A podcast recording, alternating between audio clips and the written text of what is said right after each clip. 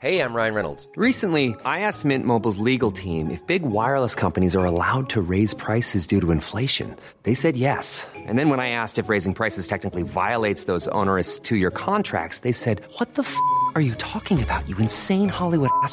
So to recap, we're cutting the price of Mint Unlimited from $30 a month to just $15 a month. Give it a try at mintmobile.com slash switch. $45 upfront for three months plus taxes and fees. Promo rate for new customers for limited time. Unlimited more than 40 gigabytes per month. Slows. Full terms at mintmobile.com. حتی کلمه جنگ هم واژه ساده ای نیست و وقتی گفته میشه وقتی حتی خاطرات و تاریخچهش تعریف میشه دردناکه و دلهامون رو به درد میاره چه برسه به اینکه بخوایم تجربهش کنیم. اون هم دوباره. چند روزی هستش که خیلی از ما غمگین از دست دادن سرنشنای هواپیمایی هستیم که به دلیل شلیک اشتباه و اصابت موشک پدافند جون خودشون رو از دست دادن و تراژدی بزرگی رقم خورده. امیدوارم هممون در جهانی پر از صلح و آرامش کنار عزیزامون زندگی بکنیم و یاد این عزیزا هیچ وقت از ذهن و دل ما بیرون نره. دوست دارم آرزو کنم دیگه هیچ برگی از تاریخ دوباره با جنگ برای ما قرمز نشه.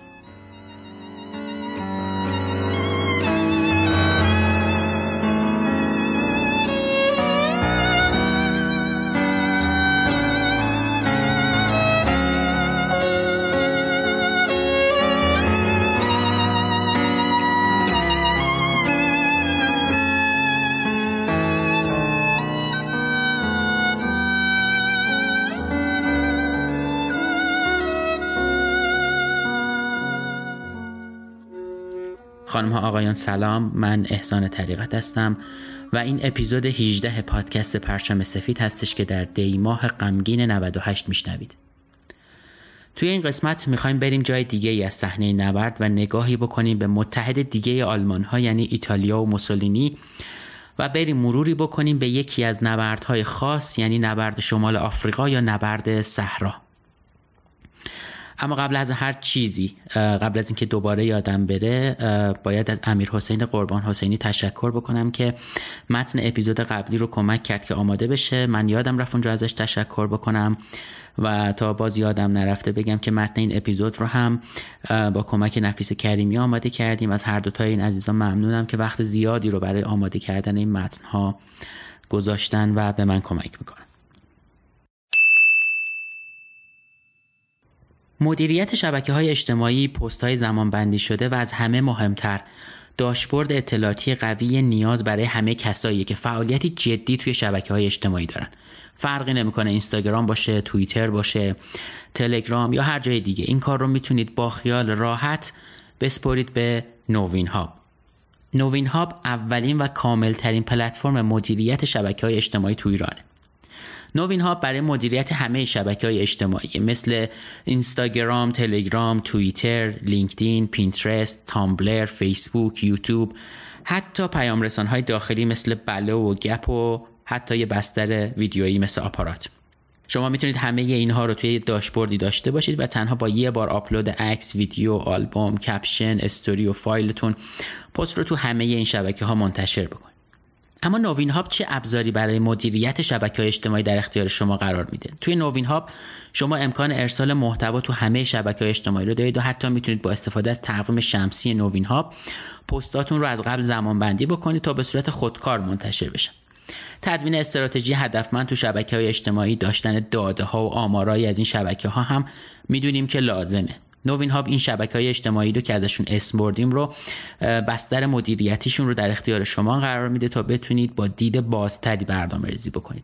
یکی از ویژگی های خیلی خوب و کاربردی نوین هاب اینه که همه کامنت ها از همه شبکه های اجتماعی رو تو نوین هاب می‌تونید تو یک صفحه ببینید و به راحتی به اونا جواب بدید و در صورتی که حالا صلاح می‌دونید like کنید یا حذفشون بکنید. در واقع مدیریت کامنت هاتون یک پارچه میشه و همشون از طریق نوین هاب در اختیار شما قرار می‌گیره. یه ویژگی جالب دیگه ای که نوین هاب داره اینه که اگه به صورت گروهی با همکاری چند نفر شبکه های اجتماعیتون رو مدیریت می‌کنید می‌تونید از امکان در واقع نوین هاب استفاده بکنید و به راحتی تیم خودتون رو دعوت بکنید و براشون داشبورد بسازید. خلاصه اینکه مدیریت شبکه های اجتماعی با نوین هاب از اون چیزی که فکر می‌کنید جذابتر و ساده تره آدرس سایتشون هم هست novinhub.com n o v i n h u b.com توی توضیحات هم از لینکش میتونید استفاده بکنید و کیف کنید Tired of ads barging into your favorite news podcasts? Good news. Ad-free listening is available on Amazon Music for all the music plus top podcasts included with your Prime membership. Stay up to date on everything newsworthy by downloading the Amazon Music app for free or go to amazon.com slash news ad free. That's amazon.com slash news ad free to catch up on the latest episodes without the ads. Ryan Reynolds here from Mint Mobile. With the price of just about everything going up during inflation, we thought we'd bring our prices down. So to help us, we brought in a reverse auctioneer, which is apparently a thing. Mint Mobile unlimited premium wireless. Ready to get 30, 30, bit to get 30, bit to get 20, 20, 20, bit to get 20, 20, bit to get 15, 15, 15, 15 just 15 bucks a month. So, Give it a try at mintmobile.com slash switch. $45 upfront for three months plus taxes and fees. Promo rate for new customers for limited time. Unlimited more than 40 gigabytes per month. Slows. Full terms at mintmobile.com. خب دیگه بدون فوت وقت بریم سراغ این قسمت که اسمش هست از موسولینی تا روباه صحرا.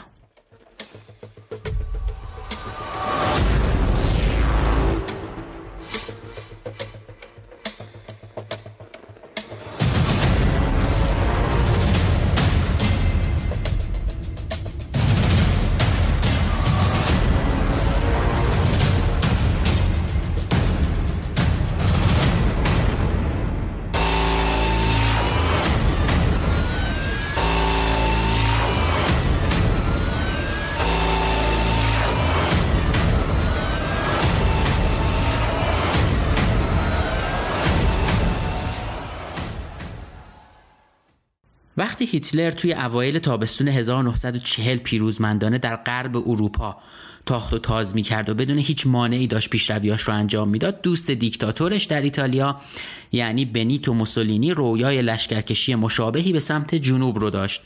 موسولینی رویای احیای امپراتوری تازه روم رو در سر میپرورون که ایتالیا رو نه تنها در امتداد سواحل شمالی مدیترانه گسترش بده بلکه شامل جنوب اون یعنی مناطق شمالی آفریقا هم بشه.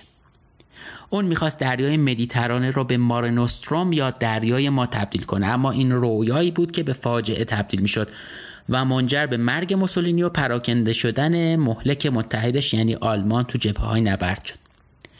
اما ببینیم که این اتفاقات چطور رخ دادن و چه روندی رو طی کردن. اوایل جنگ جهانی دوم ایتالیا کنترل لیبی و اتیوپی امروزی رو در دست داشت و موسولینی هم معتقد بود که با در دست گرفتن کنترل مصر و سودان که اون موقع تحت کنترل بریتانیا بودن می‌تونه نوار بزرگی از قلمروهای تحت حاکمیت ایتالیا ایجاد بکنه. روی کاغذ و توی ذهن افراد اینطوری به نظر می رسید که لشکرکشی آسونی رو در پیش دارن چون ایتالیا در آفریقا ده برابر بریتانیا اون موقع نیرو در اختیار داشت. سپتامبر 1940 موسولینی به مصر حمله کرد و شهر کوچیک ساحلی سیدنی برانی رو تو سواحل اقیانوسیه به تصرف خودش در آورد. ایتالیایی با توقف تو این شهر شروع به کندن سنگر کردن. از طرف دیگه بریتانیا هم تمام نیروهایی که می‌تونست جمع بکنه رو یه جا جمع کرد تا بتونه یه ضد حمله اساسی شکل بده. ششم دسامبر 1940 اونها در صحرا دست به پیشروی زدن. تنها چهار روز بعد سربازای ارتش بریتانیا موفق به شکست مدافعین ایتالیایی شدند و نزدیک به چهل هزار سرباز ایتالیایی به اسارت بریتانیا در اومد درسته که اون موقع جنگ تازه شروع شده بود ولی این نخستین نشونه ضعف ارتش ایتالیا بود.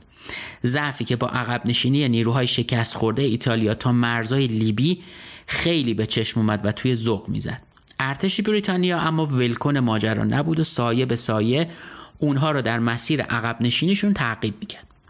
در عرض تقریبا یک ماه نیروهای بریتانیایی در صحرای غربی که می‌شد در واقع غرب مصر و شرق لیبی حدود هزار کیلومتر در لیبی پیشروی کرده بودند. اونها پیشروی خودشون رو در شهر ساحلی لیبی یعنی العقیله متوقف کردند و شروع کردند به کندن سنگر. تقریبا نصفی از امپراتوری ایتالیا در لیبی به تصرف در اومده بود و بیش از 100 هزار سرباز این کشور هم اسیر شده بودند.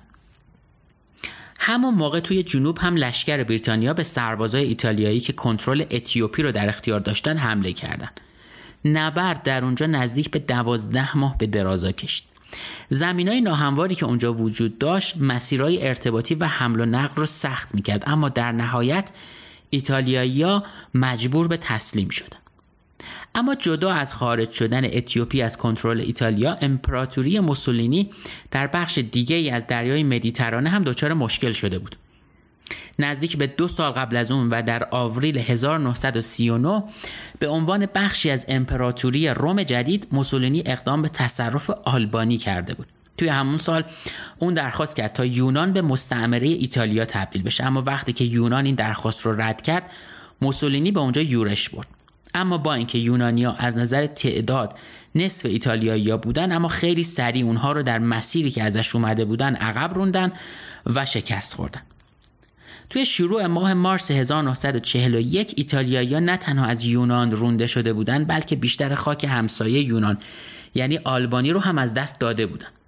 نخست وزیر بریتانیا وینستون چرچیل به یونانیا برای مقابله با دشمن قول کمک داد اما قبل از اینکه این قول رو بده بیشتر نیروهای بریتانیا به جای دیگه اعزام شده بودند به همین خاطر به بیشتر یگانهای بریتانیا در شمال آفریقا دستور داده شد تا درگیری ها در لیبی رو تموم بکنن و سوار کشتی بشن و به آلبانی تو یه بخش دیگه مدیترانه و کیلومترها دورتر برن. با عقب نشینی اجباری ایتالیایی کاخ بلند پروازی های موسولینی در بالکان فرو ریخت. ایتالیایی گرفتار مشکل بزرگی شده بودن. این اتفاق هیتلر رو با یه مشکل جدی روبرو کرده بود. آیا اون باید نیروهاش رو از اقصا نقاط اروپا برای پشتیبانی از مهمترین متحد اروپاییش اعزام بکنه یا باید موسولینی رو به حال خودش تنها بذاره. این در واقع بزرگترین چالشی بود که هیتلر باهاش درگیر شده بود. هیتلر بالاخره تصمیمش رو گرفت. تصمیم هیتلر کمک کردن به متحد اروپاییش بود. توی آوریل 1941 بیش از نیم میلیون سرباز آلمانی روانه یوگسلاوی و یونان تو بخش جنوبی شدن. برای آلمان این آغازی بود از گرفتاری های مهلک ناشی از رویاهای فرامیهنی موسولینی. البته که اول ماجراها و نبردها همه چیز به نفع اونها بود. با وجود کمک بریتانیا یونان باز هم در عقب روندن سربازان آلمانی ناتوان بود. تو اواخر ماه آوریل نیروهای متحد آلمان و ایتالیا پایتخت یونان یعنی آتن رو به تصرف خودشون درآوردن. چیزی نزدیک به سی هزار سرباز بریتانیایی به جزیره تحت کنترل این کشور یعنی کریت عقب نشینی کردند اما هیتلر تصمیم گرفت تا اونها را از صفحه روزگار محو بکنه به دستور هیتلر حدود 22 هزار چترباز و نیروهای گلایدر سوار با پشتیبانی 150 بمبافکن اشتوکا به اونجا اعزام شدند. ورود نیروها به اونجا در سپید دم 20 ماه می شروع شد. اول کار تمرکز اونها روی تسخیر فرودگاه های مهم بود. نیروهای متفقین بیش از حد پخش شده بودند و در عین حال کمبود تجهیزات هم داشتند اونا زیر حمله های هوایی رگباری و پیوسته آلمان ها بودن. آلمان ها خیلی زود فرودگاه ها رو تسخیر کردند و شروع کردند به رسوندن نیروهای کمکی. با وجود این کارها متفقین در جزیره عقب رونده شدند دو هفته بعد درگیری ها تموم شد و 15 هزار نفر از نیروهای متفقین مجبور به خروج از جزیره شده بودند. 18 هزار نفر هم به اسارت در اومده بودند. حالا قدرت های محور کنترل بخش بزرگی از دریای مدیترانه و مسیرهای حیاتی تأمین تدارکات به شمال آفریقا رو به دست گرفته بودند. به نظر می رسید که تصمیم هیتلر در کمک به موسولینی نتیجه بخش بوده. اونها آماده شدند تا بریتانیا رو از تمام منطقه بیرون بکنند. در ماه فوریه 1941 ژنرال تازه منصوب شده آلمانی وارد بندر تریپولی در لیبی شد. این ژنرال کسی نبود جز اروین رومل. اروین رومل یکی از درجه دارای عالی رتبه ارتش آلمان بود که شخصا توسط هیتلر انتخاب شده بود تا متحدش یعنی ایتالیا رو نجات بده و شمال آفریقا رو دوباره به قدرت‌های موسوم به دول محور برگردونه. رومل یکی از معروفترین ژنرالای آلمان در جنگ جهانی دوم هستش که بد نیست یکم بیشتر باهاش آشنا بشیم In September 1944, the British intelligence service listened in on the conversations of captured German generals. One of them made a sensational claim. Rommel said to me that the Fuhrer has to be killed. There is nothing for it. That man has to go. British couldn't believe what they were hearing.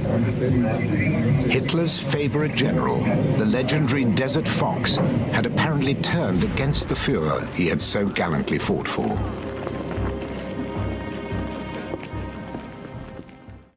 اروین یوهانس رومل یا همون اروین رومل که با لقبای مختلفی مثل روبای صحرا، مارشال مردم یا رومل 88 ازش اسم می‌برند در نوامبر سال 1891 تو شهر هایدنهایم آلمان به دنیا آمد.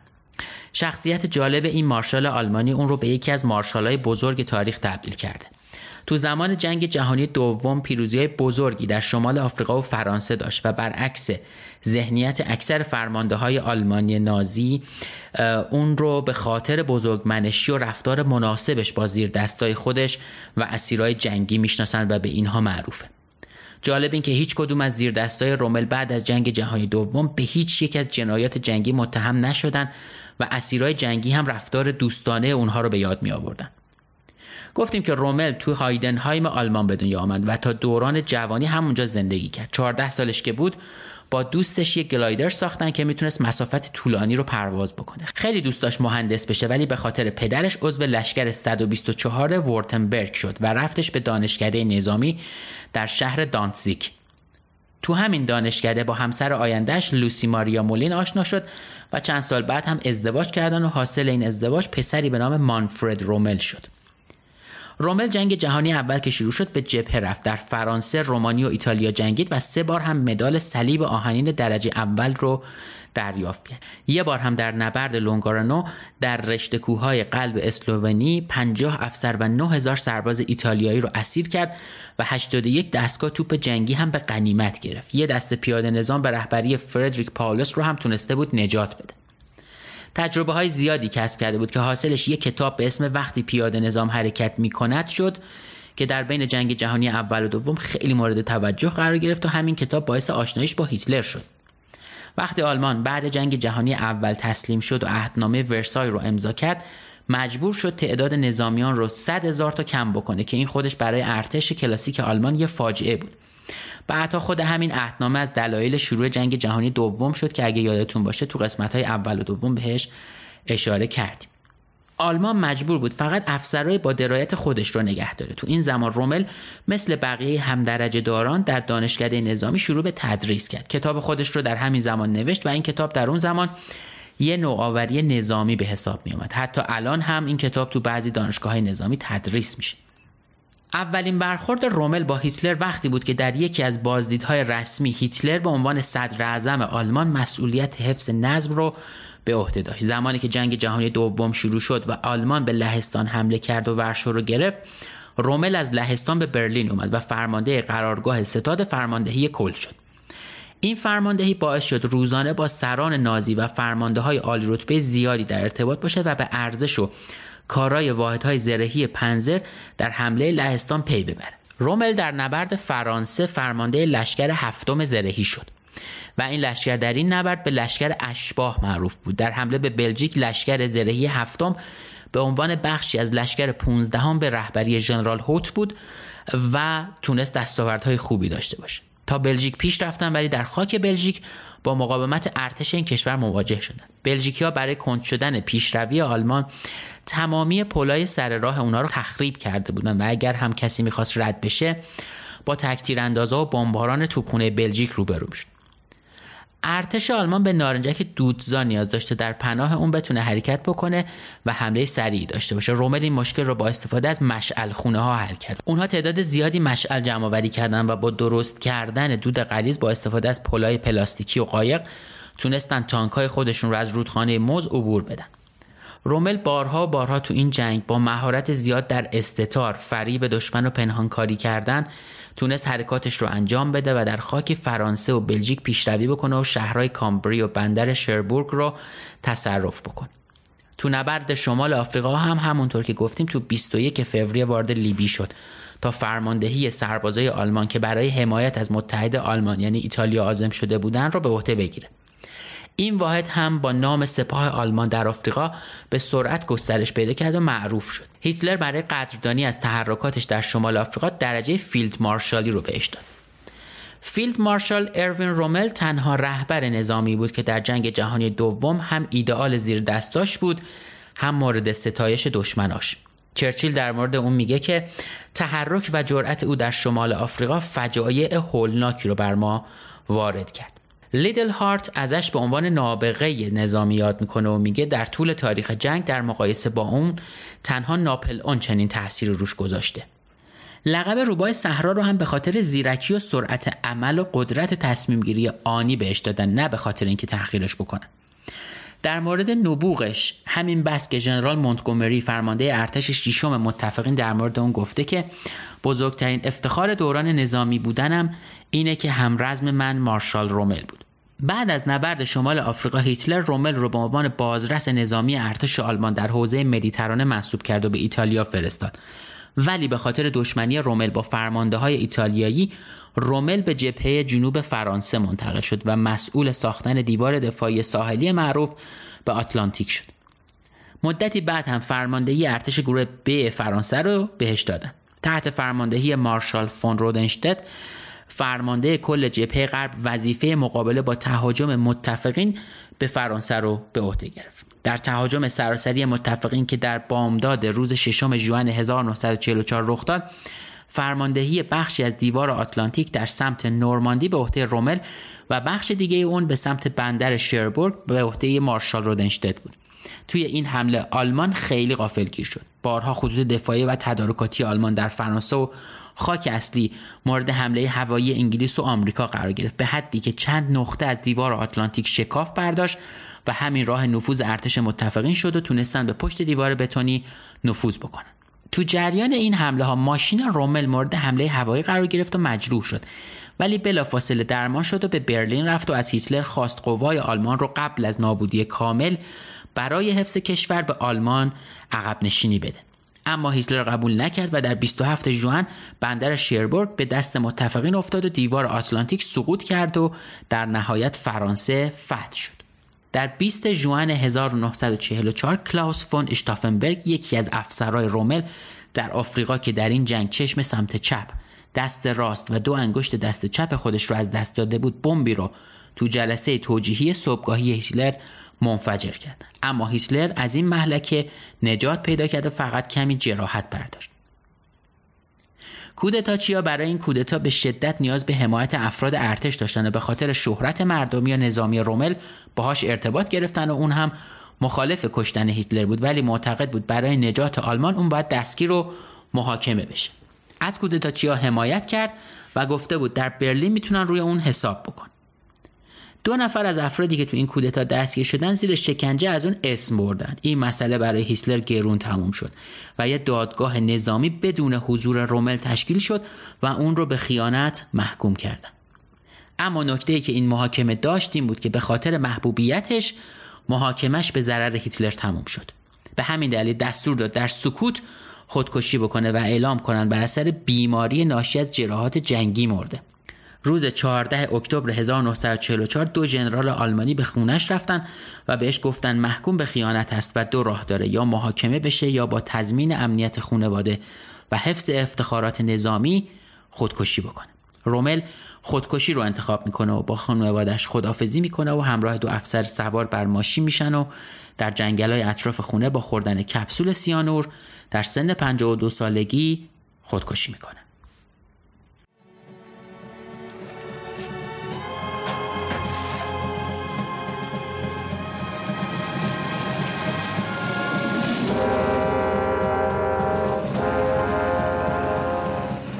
That last short ride, what may Rommel's thoughts have been? Were they bitter that he had learned too slowly and struck too late? Or did they go back to the desert, where his military genius had first electrified the world? First at Mikkeli, then Tobruk,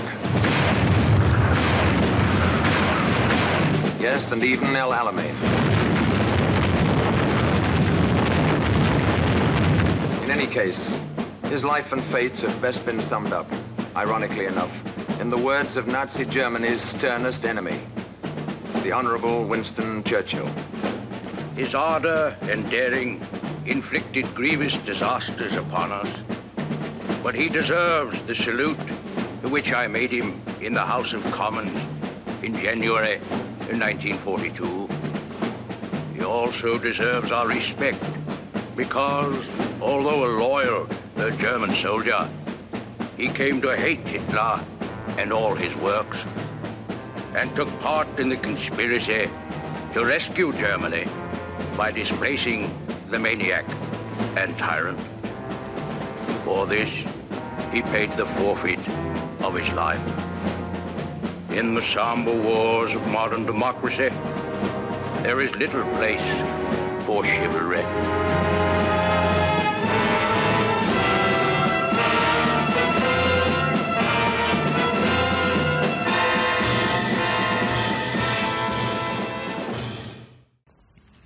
خب با این توضیح نسبتا کامل در مورد شخصیت رومل چون نقش مهمی داره توی عملیات شمال آفریقا بریم ببینیم این انتخاب شدن جنرال رومل به کجا میرسونه سرنوشت جنگ رو.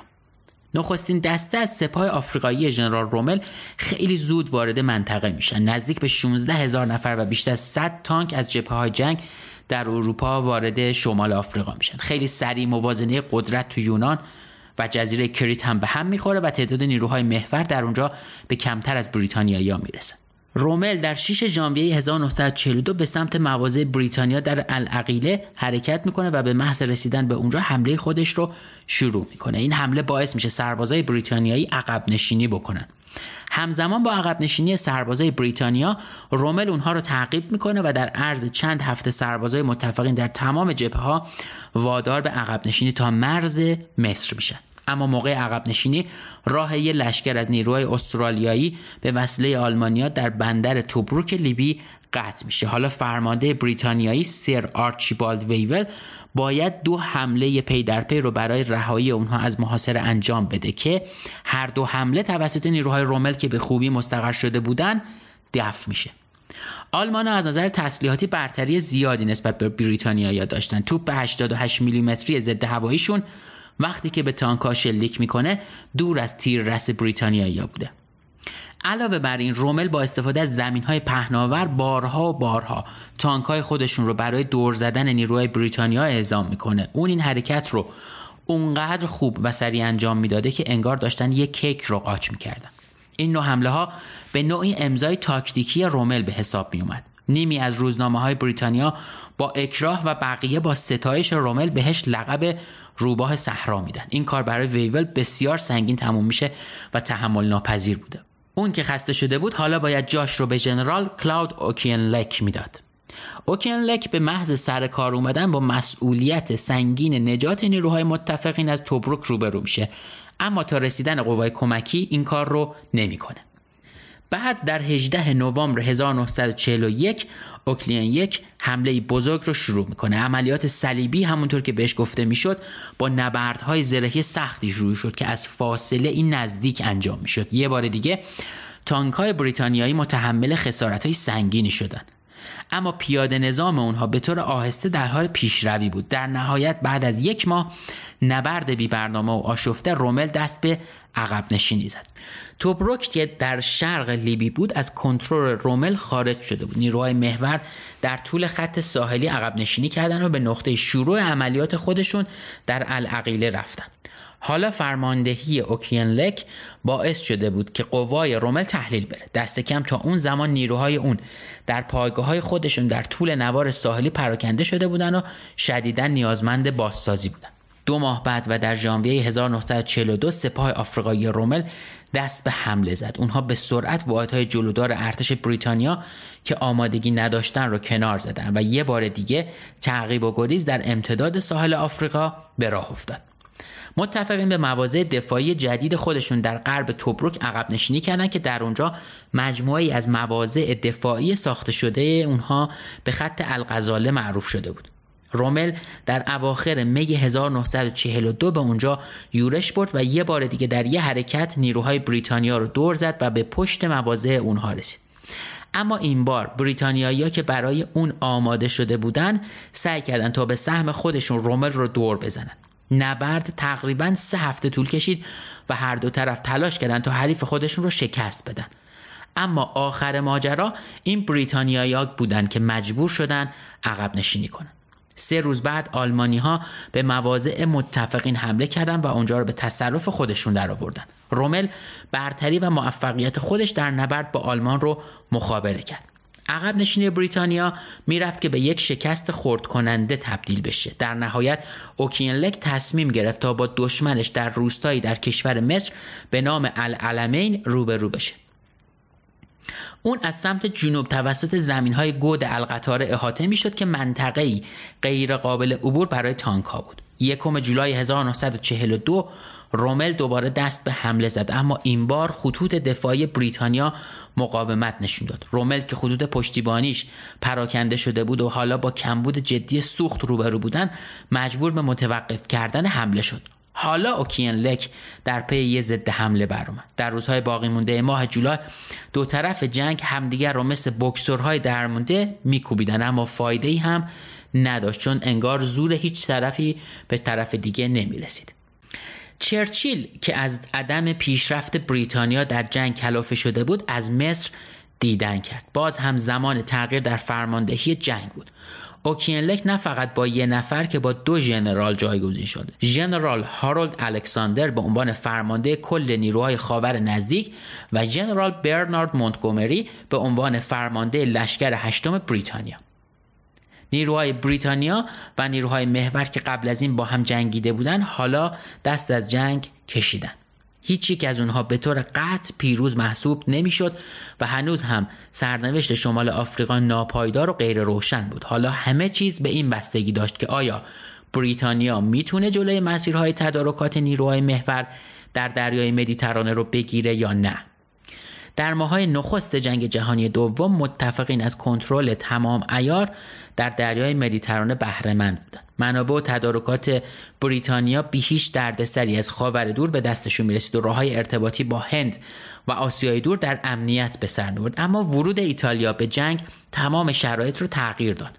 ناوگان دریایی اونها به روز و با تجهیزات عالی بود. حالا ایتالیا روی هدفش متمرکز شده بود.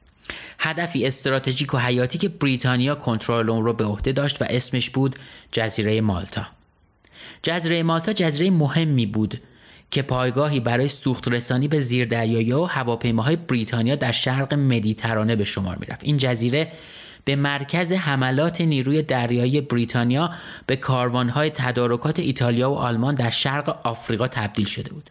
در تابستون 1940 ایتالیا اقدام به بمباران اونجا کرد. این حمله آغازی بود بر دو سال جنگ و درگیری که تلفات وحشتناکی به ساکنین جزیره وارد کرد. با وجود اهمیت استراتژیک بالای جزیره مالتا بریتانیا انتظار حمله به اونجا رو نداشت.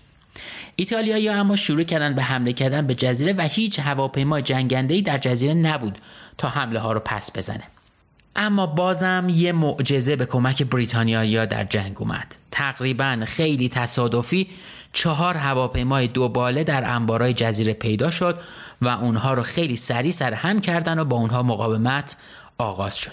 هواپیماها مقاومت جانانه ای از خودشون نشون می‌دادن و آسمون دیگه محل تاخت و تازه همه گروه ها شده بود. برای چهار هفته سرنوشت جزیره مالتا مبهم باقی موند. ولی در نهایت جنگنده های کمکی بریتانیایی از راه رسیدن و موقتا بمب ایتالیا رو عقب روندن. اما حالا برای بریتانیا روشن شده بود که برای محکم کردن جای پای خودش تو منطقه باید کاری انجام بده. تو زمستون همون سال بریتانیا به چیزی متوسل شد که امیدوار بود به نیروی دریایی ایتالیا یا ضربه وارد کنه. در ساعتهای اول شب 11 نوامبر 21 بمبافکن سورتفیش بریتانیایی حامل اجدر ضد کشتی از یه ناو هواپیمابر بلند شدند. اونا به سمت ناوگان ایتالیایی روونه شدند که در پایگاهشون در بندر تارانتوی ایتالیا لنگر انداخته بودند. ایتالیایی انتظارش رو نداشتن به سه فروند از شیش ناو جنگی ایتالیایی آسب جدی وارد بشه اما این اتفاق افتاد. چهار ماه بعد بریتانیا دوباره حمله کردند و یه بار دیگه ناوگان ایتالیا در سواحل یونان مورد حمله قرار گرفت و به چهار ناو ایتالیا آسیب وارد شد. اینجا جایی بود که رقابت و مبارزه طلبی موسولینی با نیروی دریایی بریتانیا به پایان رسید. این رویداد برای هیتلر هم یه نقطه عطف به شمار می‌رفت که روشن شد که دیگه نمی‌تونه به ایتالیا برای کنترل دریای مدیترانه اتکا بکنه. در واقع معناش این بود که خطوط تدارکات هیتلر به شمال آفریقا در خطر حمله قرار داشتند. آلمان تصمیم گرفت تا مستقیما وارد عمل بشه.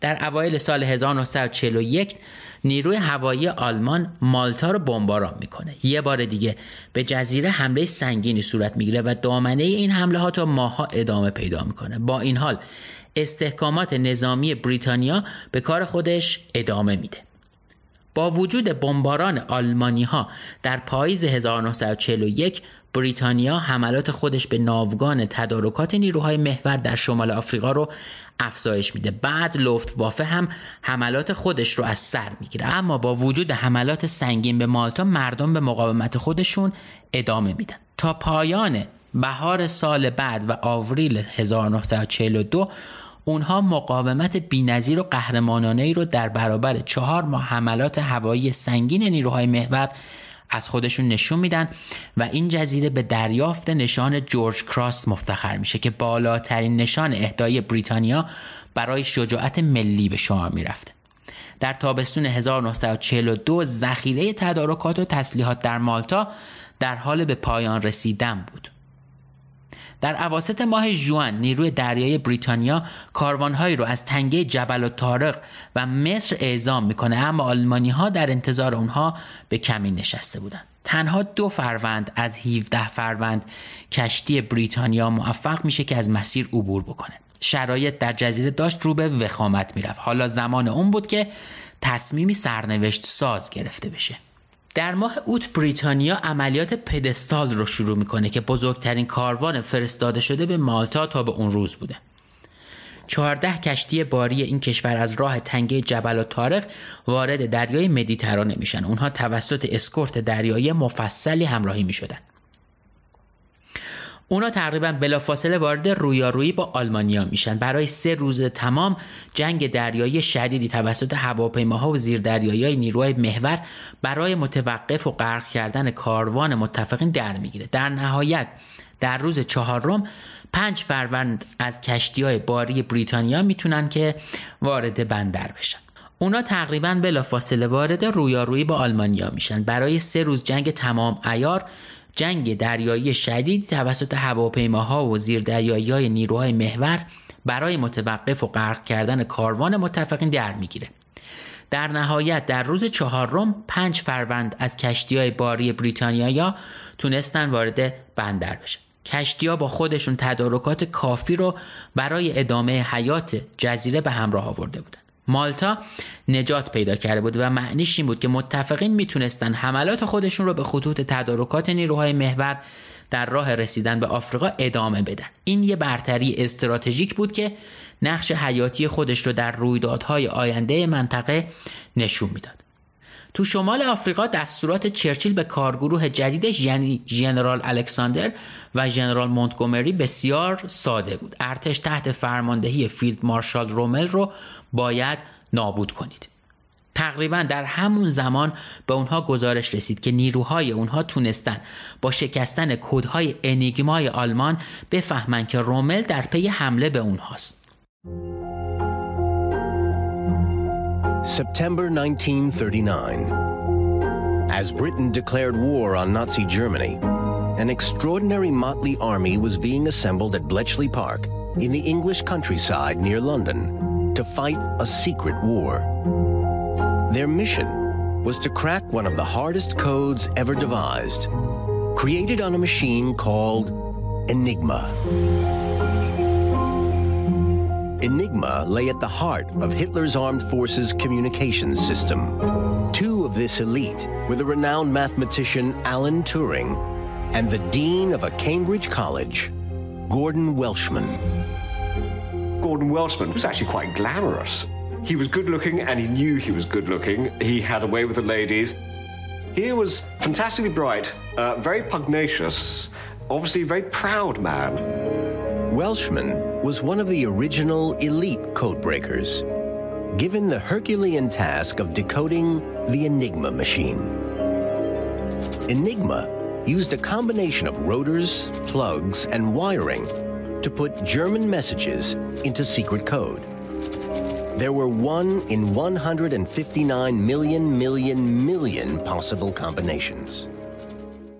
مونتگومری با باور به این موضوع که روباه صحرا یکی دیگه از حمله های گازنباری خودش رو انجام میده در بلندی های در جنوب شرقی العلمین به ساخت سنگر و تقویت خط مشغول میشه. این همون جایی بود که اون امید داشت خط نیروهای محور در اونجا بشکنه.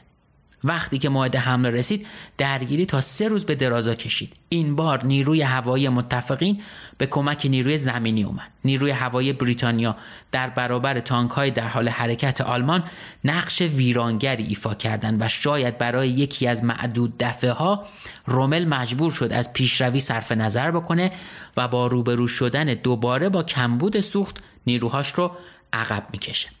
حالا نوبت رومل بود تا به کندن سنگر دفاعی اقدام بکنه. اون مسیری رو انتخاب کرد که حد فاصله شنزارهای غیرقابل عبور سرزمین های پست القطاره و ساحل دریای مدیترانه قرار داشت کمربندهای بزرگی از میادین مین که توسط توپخونه پوشش داده می شدن رو درست می‌کنه.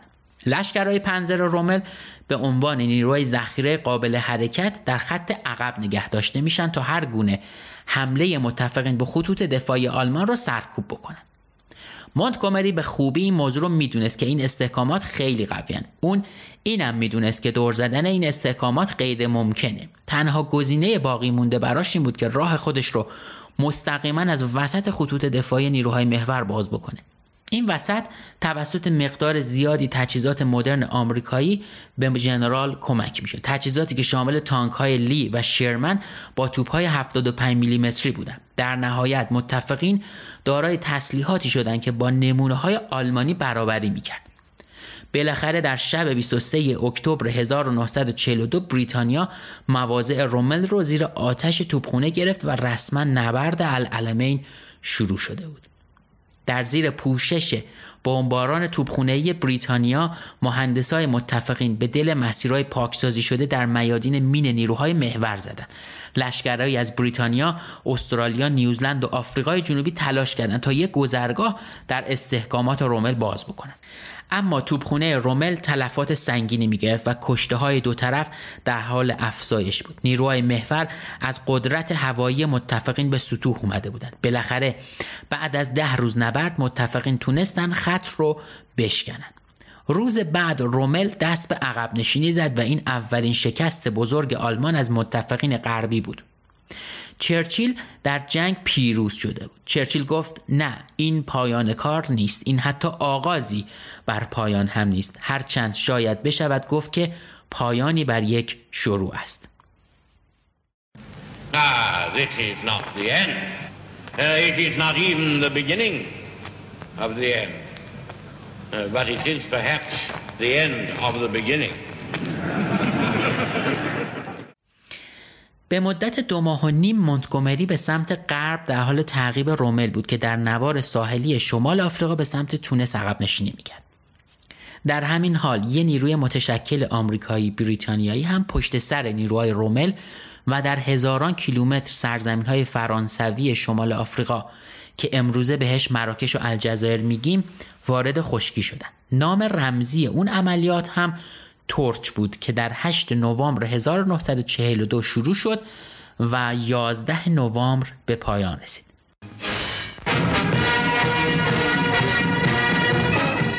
This is only part of what has been described as the largest amphibious operation in history. For in the Anglo-American expedition to the many landing places in North Africa, no less than 350 warships convoyed over 500 ships and did it with amazingly small loss. Here at last is seen a practical result of the Churchill-Roosevelt plan. A plan that was first conceived many months ago. A plan that has had to be elaborated and worked out to the very last detail. A land, air, sea plan of the most complicated nature, but one that has had complete initial success. Through waters containing all the hazards of mine and U-boat, the Royal Navy took the ships to more than a dozen places bringing each separate fleet to its destination on the very tick of the appointed time. General Eisenhower has paid generous tribute to that work, we may well pay tribute to the United States troops for determination and high efficiency in their first big job over here. The boys meant to be on top of their form when they landed on the beaches of North Africa. ارتش یکم متفقین به سرعت به سوی تونس در شرق به راه افتادند. رومل در معرض خطر حمله از پشت سر هم قرار گرفته بود و در چند روز آینده ده ها هزار آلمانی از سراسر اروپا رهسپار اونجا می شدن تا رومل را نجات بدن و موقعیت آلمان را در شمال آفریقا تقویت کنند. سرانجام در اواخر فوریه 1943 نیروهای رومل که جون تازه‌ای گرفته بودند خط دفاعی جدیدی رو به طول صدها کیلومتر در تونس درست کردن و در برابر نیروهای پیشرو مونتگومری آرایش حمله گرفتند.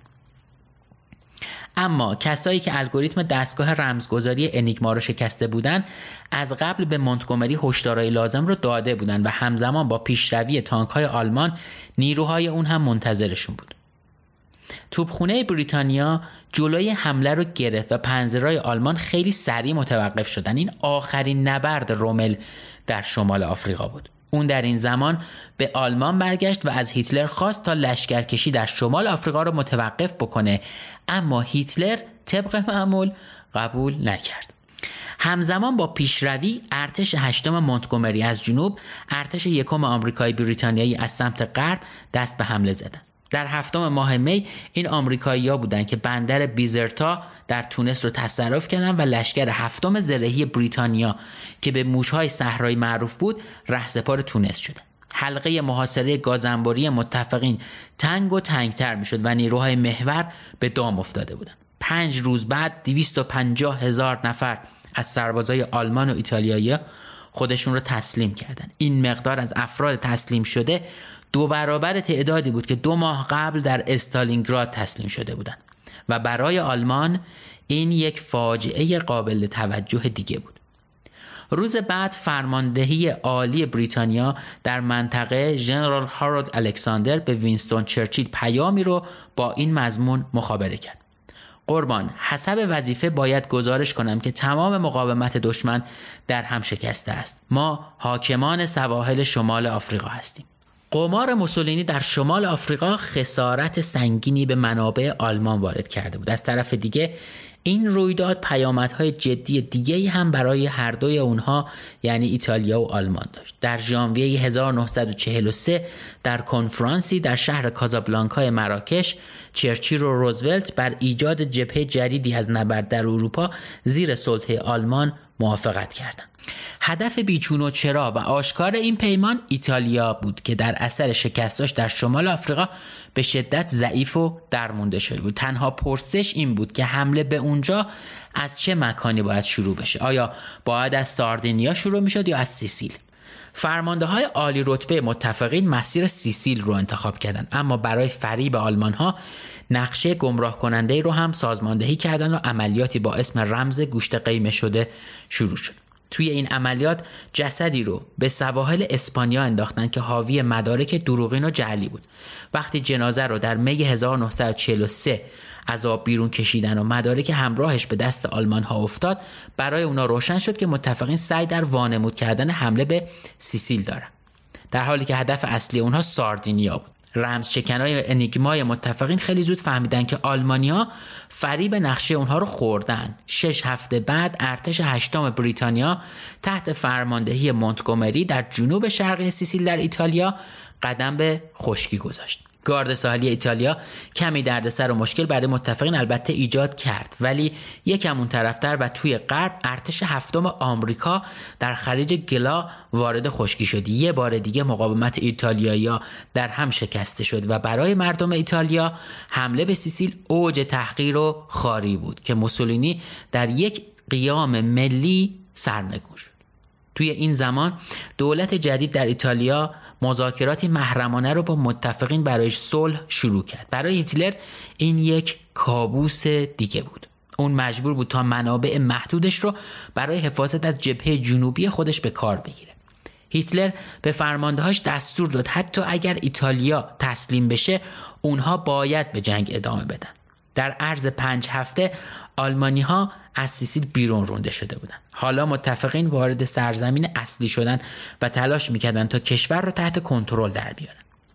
نیروهای آمریکایی از سمت غرب دست به پیشروی زدن نیروهای بریتانیایی هم از شرق راه خودشون رو باز کردن و آلمانیا بیرحمانه حملات رو پاسخ می‌دادند با این وجود در یکم سپتامبر 1943 شهر ناپل به دست متفقین افتاد اما بعد به دلیل بارونهای پاییزی و حمله های ماهرانه عقبه لشکر آلمان پیشروی اونها کند شد. اواخر ماه نوامبر بود که سرانجام متفقین تونستند به خط گوستاو برسن. خطی که نخستین دسته از مواضع دف... خط دفاعی آلمان بود و ایتالیا رو به دو نیم تقسیم می‌کرد. نیروهای بریتانیا عملیاتی رو برای نفوذ به شرقی ترین نقطه در خط دفاعی آلمان تدارک اما زمستون از راه رسید و هوای نامساعد اونها رو مجبور به توقف کرد. با این حال آمریکایی ها در سمت غرب تلاش کردند تا از راه دریا خط دفاع آلمان را دور بزنند. اونها در 22 ژانویه 1944 وارد خشکی شدند. در 100 کیلومتری شمال و در سی مایلی روم درست در وسط نبردی سنگین اونها زیر آتش سهمگین آلمان به دام افتادن و تقریبا داشتن به دریا عقب رونده می شدن. آمریکایی ها تا پایان زمستان و فرارسیدن بهار همچنان در شمال ایتالیا در محاصره بودند.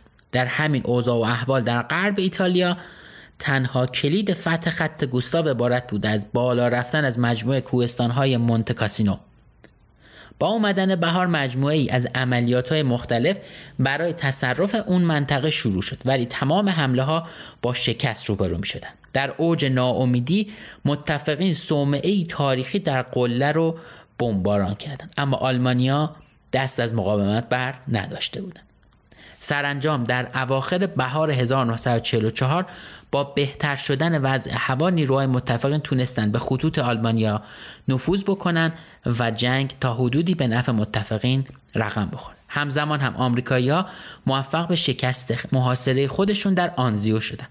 حالا متفقین به سرعت به سمت روم داشتن حرکت می‌کردن. چهارم ژوئن 1944 پایتخت ایتالیا آزاد شد. برای هیتلر این یه ضربه دیگه بود. حالا اون با چنگ و دندون از ایتالیا محافظت می‌کرد. متفقین پیشروی خودشون رو به سمت شمال ادامه می‌دادند بالاخره مدافعین آلمانی مجبور شدند تا به خط دفاعی گاتیک عقب نشینی بکنن که درست در شمال فلورانس بود. اینجا هم یه بار دیگه آب و هوای نامساعد باعث توقف پیشروی متفقین شد. این توقف تا بهار 1945 ادامه داشت و با از سرگیری پیشروی ها سرانجام ایتالیا آزاد شد. یه کمی بعد کار ایتالیایی با موسولینی به پایان رسید و موسولینی دیکتاتور ایتالیا توسط پارتیزان های ایتالیایی دستگیر و تیربارون شد. در میلان جسدش رو از پا آویزون کردند جنگی که موسولینی به راه انداخت به یک فاجعه مبدل شد. هم برای خودش و کشورش و هم باعث شد که جناح جنوبی آلمان رو به شکل خطرناکی بیحفاظ بذاره. حالا بار سنگینی به دوش ارتش آلمان افتاده بود که با وجود کمبود نفرات در تمام جبهه ها مجبور به عقب نشینی شده بود.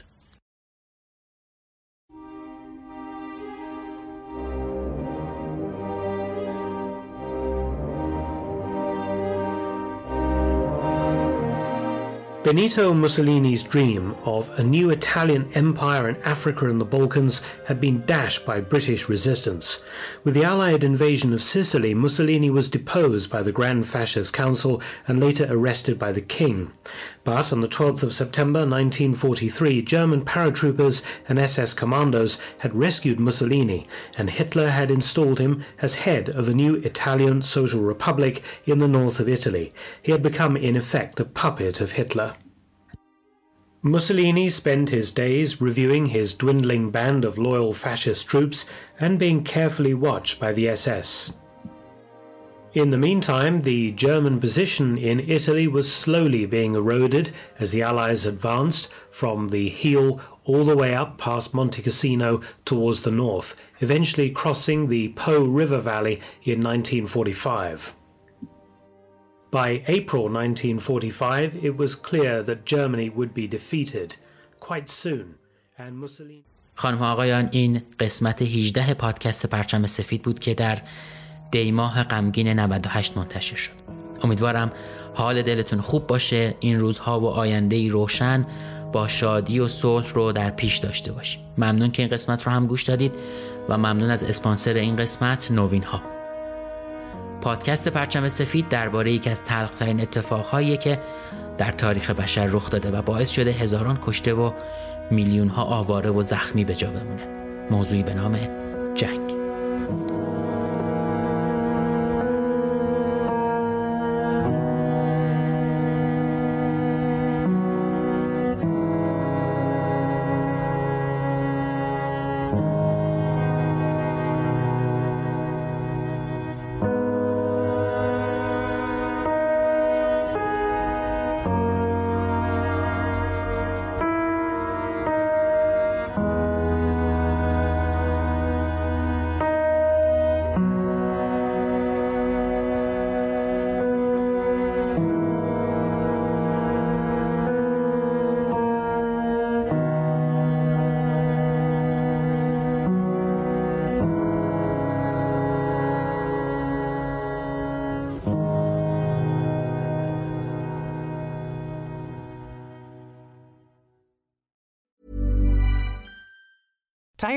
Ads barging into your favorite news podcasts?